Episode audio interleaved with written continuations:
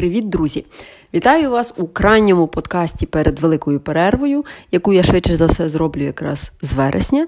І сьогодні хочу з вами поміркувати разом над одним фрагментом з Євангелія від Луки, 14 розділ, 26-27 вірш. Я сам фрагмент не буду читати. Це про те, хто може стати учнем Ісуса і як ним стати. Там є одна така відома фраза про те, що треба взяти свій хрест і нести його, йти за Ісусом. Так от, я собі от поставила дуже чітке запитання: як стати учнем Ісуса? І написала п'ять відповідей: те, що для мене є важливо, і те, як я розумію. Перше, поставити стосунки з ним у пріоритет. Тут багатьох людей виникає спокуса, і, в принципі, в мене теж в тому числі, поставити стосунки із земними людьми як найважливіші. Ну, наприклад, оскільки я зараз мама, я розумію, що моя дитина потребує моєї присутності майже 24 на 7 і моєї опіки, тому що вона ще занадто маленька. І тому так часто я себе виправдовую, коли не маю часу помолитися, що от я доглядаю за Боженкою, і молитися можна, наприклад, там ввечері, вже коли всі посплять точніше заснуть. Але, як показує досвід, дуже складно насправді ввечері сконцентруватися, особливо коли я втомлена. Так от, бути учнем Ісуса, правдивим учнем, це означає ставити стосунки з ним в пріоритет. Попри наявність дітей чи попри відсутність дітей, попри наявність дружини, чоловіка, величезної сім'ї, все ж таки Ісуса ставити в центр. Друге, відпустити любов до свого его свого життя із його забаганками.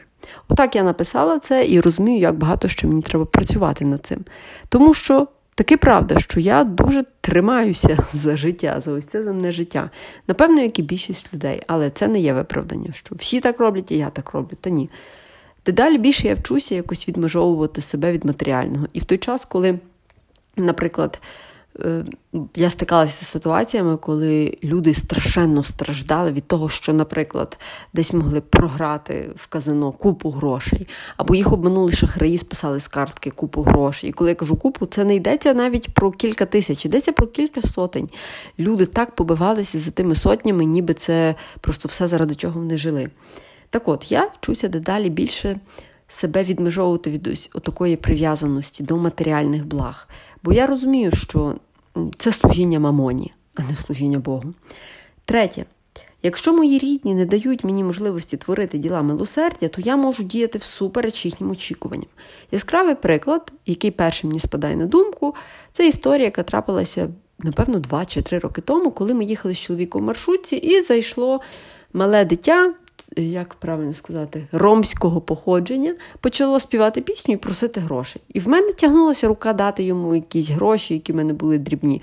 Мій чоловік зупинив мене і сказав: Ні, не давай. І я хотіла вже починала протестувати, але чоловік настільки був наполегливий, і дійсно він мені не дав навіть витягнути гаманця. Потім, коли ми вийшли із маршрутки, він мені сказав: Ти знаєш прекрасно, куди підуть ті гроші. Окей, на той час я не знала взагалі прекрасно, куди підуть ті гроші, а репортажі про псевдобідняків з'явилися ще задовго до того, але це ж не означало, що ця дитина була псевдобідняком, і дійсно я не знаю, куди би ті гроші пішли. Але зараз, якщо я, от, наприклад, йду по вулиці зі своїм чоловіком чи з кимось, хто не хоче з принципу давати гроші, все одно я доб'юся того, що я дам, якщо я відчуваю поклик серця. Ось що таке для мене бути послідовником Ісуса. Це коли ти відчуваєш чіткий поклик, що треба людині дати милостиню, незалежно від того, де вона використає ті кошти, то йти й давати. Четверте, розуміти і приймати всі наслідки мого вибору, тобто нести свого Христа. Це якраз про ось це практичне християнство. Я вже колись казала і неодноразово, що в моєму колі оточення можна перерахувати на пальцях однієї руки людей, з якими я можу говорити на глибоко духовні теми, на превеликий жаль. І тому я розумію, наскільки я починаю, як то правильно сказати, може й страждати від нестачі такого дійсно глибокого спілкування. Тому що дійсно не так багато людей мене зрозуміють. Не так багато людей цінять ось те, що ви можете за них помолитися, чи те, що ви можете разом обговорити фрагменти з Біблії. І, наприклад, я була шалено втішена, коли якось з подругою ми міркували над тим, як ангел Гавриїл сповістив звістку про народження Іоанна Хрестителя священнику Захарії, і Марії про те, що в неї буде Ісус. В них реакція була доволі однаковою. Вони здивувалися, мовляв, як таке може статися.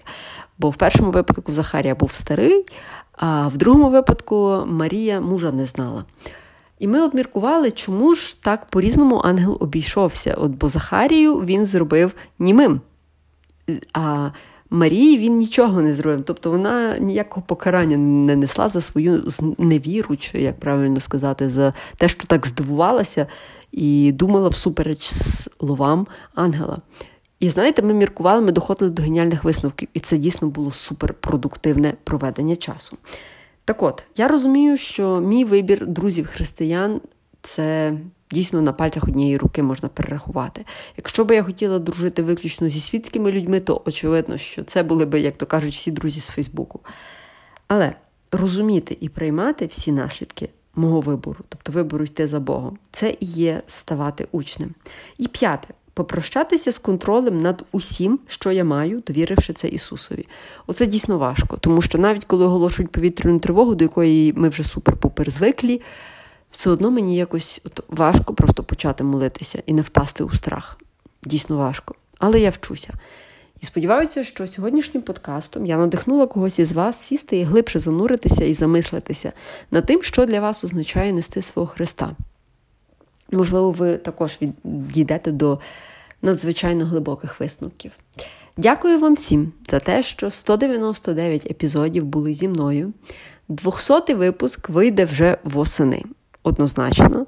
Але коли це буде, в якому саме місяці ще зарано говорити. Може, я настільки заскучаю за вами, мої дорогі, дорогі слухачі і слухачки, що захочеться вийти вже одразу 1 вересня. Я не знаю, не впевнена. Але всім вам бажаю прекрасного, спокійного, натхненного закінчення літа і до зустрічі у наступному випуску.